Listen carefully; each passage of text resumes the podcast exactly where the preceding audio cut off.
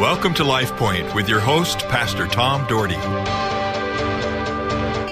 Hi, folks. Thanks for joining me for day four with my staff, uh, TJ Samuelo, Maxwell Buchanan. Max is my youth pastor, TJ, my associate. We've just been talking about a myriad of issues this week and just sharing with things and just being open and honest. I love having the guys. They just happened to randomly stop by the studio today, and that was kind of cool. So I said, hey, let's get some shows done, and they can hear you because, you know, there'll be times over the course of time they're going to be sharing on the air, and I so appreciate them. So, Max, good to see you. Ah, it's good to be here. Thanks for inviting us down. Well, we kind of invited ourselves. But yeah. yeah. Did you get any sleep last night with the baby? Uh, not last night, but uh, the pediatrician just said that if he's not fussing or anything, don't don't wake him up. Just uh, let him go eight hours. So maybe maybe tonight. We're I, praying. I sure hope so. And, and TJ, you're doing all right. And, I'm doing better than I deserve. yeah, in fact, TJ here recently went on a trip to Portland with me, and uh, I had to pick him up at a golf tournament. And the funny thing about it is, he won the golf tournament. In fact, the first round of that golf tournament, he shot a 77. I don't know how you did that. What's with that? Yeah, uh, was able to salvage around where I still had a couple double bogeys and bogeys and stuff. So it was uh, it was helpful. That was amazing, amazing performance. We're going to be in a tournament uh, uh, several times, and I'm not a golfer, but TJ is, and Max is probably a lesser golfer than me because I don't think he ever does it. So that's probably a wise decision. Well, hey, let me let's talk today about Philippians chapter four, verses one through seven. Let me read it, and we'll chat about it. Therefore, my brothers and sisters, you whom I love and long for, my joy and crown, stand firm in the Lord in this way, dear friends. I plead with Euodia, and I plead with Syntyche to be the same mind in the Lord. Yes, and I ask you, my true companion, help these women, since they have contended at my side in the cause of the gospel, along with Clement and the rest of my co-workers, whose names are in the book of life. Rejoice in the Lord always. I will say it again, rejoice. Let your gentleness be evident in all. The Lord is near. Do not be anxious about anything, but in every situation, by prayer and petition, with thanksgiving, present your request to God. And the peace of God, which transcends all understanding, will guard your hearts and your minds in Christ Jesus. Well, I want to talk about uh, people that the church couldn't do without, who your body of Christ couldn't do without. Uh, you know, and that's you, that's people. Paul organized many churches, and his interest in them never ceased. This was only a natural thing. Some of these churches pleased him, and some of them disappointed him, as you can read through his letters and you can find out. It seems like that the church at Philippi was his favorite. In the text, he calls the members of that church, my brethren, dearly beloved. And he felt the church at Philippi represented the crowning work of his life, and of course, it brought him to the greatest joy. There are some people in every church like these in Philippi, great Christian people who bring joy to their pastors, to their leaders. They are a crown to their pastors. They make life worthwhile. They cause our hearts to swell with joy. The church could uh, not get along without them. Well, you know what? Who are they? I'm going to talk about who the church can't get along without. But don't you guys agree with me that, you know, there's people in the church that you so desperately need? we really do need each other, right? Yeah, absolutely. I think it's key in each in every aspect of all of our different ministries that that we tackle. We all have people that, that are kind of you know um, around and, and help serve, and so yeah. Well, you've had a bunch of leaders in the youth group.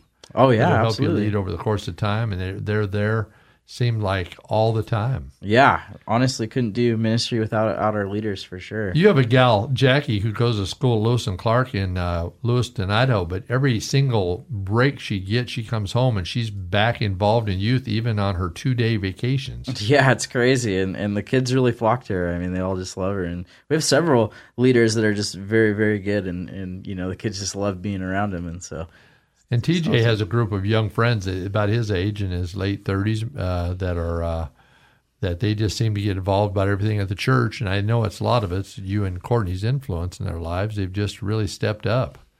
Yeah, it, you know, I was just talking. Max and I were talking about this on our way over to the station today about you know just interacting with those that are in a current life uh, situation that we're at. Maybe it's a demographic. Maybe it's what we're walking through in our faith.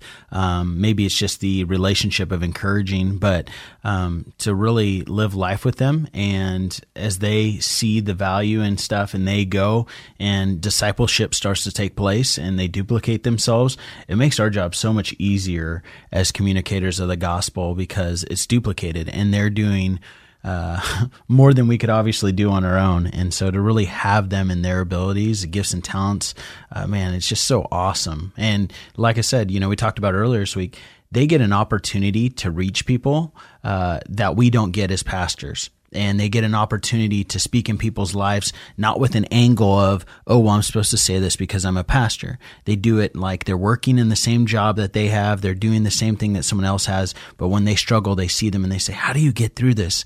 And that's their opportunity to say, it's not me, but my God. Well, you know, the church couldn't get along without those people. The church cannot get along without faithful people. The church would not be at it is where it is today without people. I'm not just talking about our church, talking about any of your churches you need to have faithful people. You need people that uh, that are doing the work of Christ. In fact, Matthew 25, 21, Jesus says, Well done, thou good and faithful servant. Good and faithful. We need to be good and faithful. Are you good and faithful in your church, folks? Are you good and faithful in making a difference in the kingdom? Or what are you doing? In 1927, I love talking about sports. Lou Gehrig of the New York Yankees was an outstanding baseball player of the year. During his lifetime, he played in more consecutive games than any other man in history of the sport. He never missed a game. They called him the Iron Man of baseball. What made Lou Gehrig so great?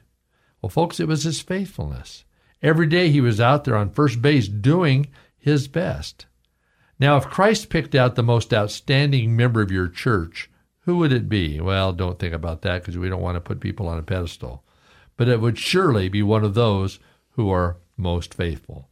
I can think, even in my church today, I can think of many, many faithful people. I think growing up in my father's church that he pastored, I can think of some of the great faithful people. Revelation chapter 2, verse 10 says, Be thou faithful unto death, and I will give thee a crown of life. So our prayer is this God, give us faithful Christians. We need people who are faithful in giving, people in faithful and Christian living, in service, in witness, in being a part of a faithful congregation day in and day out. We couldn't get along without faithful people. You know, we need that. And I'm so thankful we have some. I'm so thankful each church has some. If we had a church full of them, I think, guys, that we'd be able to reach the world. You know, I, and you guys could understand this. The church could not do without willing people.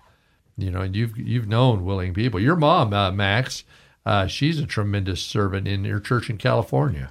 Yeah, absolutely. She's she's been uh, they my family has been at that church for forever since my dad was younger. Than when my mom and dad got married, they were there, and now my mom's on staff, and she coordinates all of their volunteers and, and does all this kind of different stuff around there. Um, but she just works around the clock. She knows that that's her her calling, and it's, it's cool to see.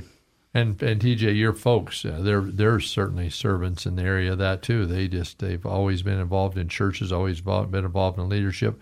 But more than that, as we talked the other day about your Samoan culture, always involved with hospitality. I mean, your mom, in fact, offered to have all of us over recently, and in, in, when we stopped in Port, in Vancouver, Washington, to visit and just to make a meal for us. Yeah, and I think you know they instilled that in me early, and you know, like as we know with churches, to be able to, uh, you know, I used to teach at a, at the Bible school in Vancouver as well, but to see that aha moment or when that light comes on for people in their spiritual walk, and they're like, "Oh man, you mean I can do what I do, or I'm good at, or that I'm passionate about, and I can use that for the kingdom."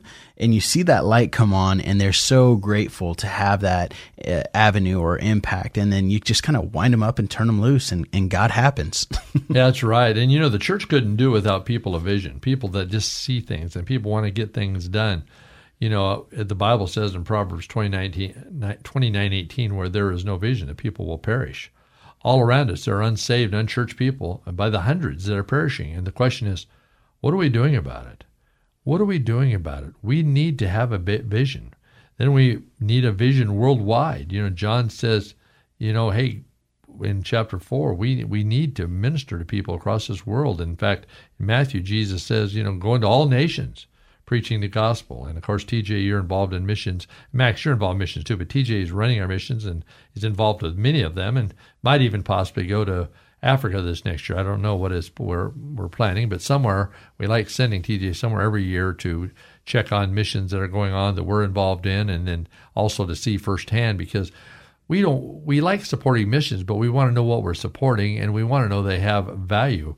And boy, I tell you what, you be first you have to have people with vision. In fact, one of the ones we support in this church is some of you guys you listen to on the radio, Vincent, Dr. Vincent Katuku. Our church actually supports Dr. Vincent, and man, he cares so deeply for those hurting people without without God and without homes over there in uh, Kenya. And he has that school, I guess, and I don't know, it, it's several hundred, isn't it? Yeah, and right now they're currently in a campaign to raise money for a uh, not only just a cafeteria. Uh, it's much more than that. It's kind of like their community center, the chance where they get to have church and all those kind of things. So they're working on a building right now uh, for that, but it's a really cool opportunity. And we're going to actually have a fundraiser. I mean, we're going to try to. Uh, share some things. We got a video we're going to show of that, and we're hoping our church will get behind and raise some money because it's going to be doubled. Anybody he's got a hundred thousand donated, and uh, every bit he can raise is gonna it's gonna be. I mean, the hundred thousand will be matched. Is what I'm trying to say. So I'm hoping that people will get out there and will help that cause because it, it is a difference maker. And the thing about Dr. Vincent Katuku is this: uh, he's optimistic. You ask Vincent anytime, anywhere, anywhere, how's he doing? I'm blessed. I'm blessed, he says, and he means it. He is blessed, but he is so positive and and I'm telling you what, I love it because he makes a difference. And we don't know for sure, but TJ may get a chance to go see all that. But whatever it is, folks, we gotta we just gotta be about the business of God. The church can't do without you. The kingdom of God can't do without you. God can't do without you. Guys, we're out of time. Hey, thanks for joining me this week, Max. Yeah, it was fun. And TJ? Glad to be here. Lord bless you, folks. Have a great week. LifePoint is a ministry of the Cloverdale Church of God. If you would like a copy of today's broadcast or would like more information about the church, please call us at 208 362 1700 or write to Cloverdale Church of God, 3755 South Cloverdale Road, Boise, Idaho 83709. You may also visit us at our website, www.cloverdalechurch.org. Thank you for listening and have a blessed day.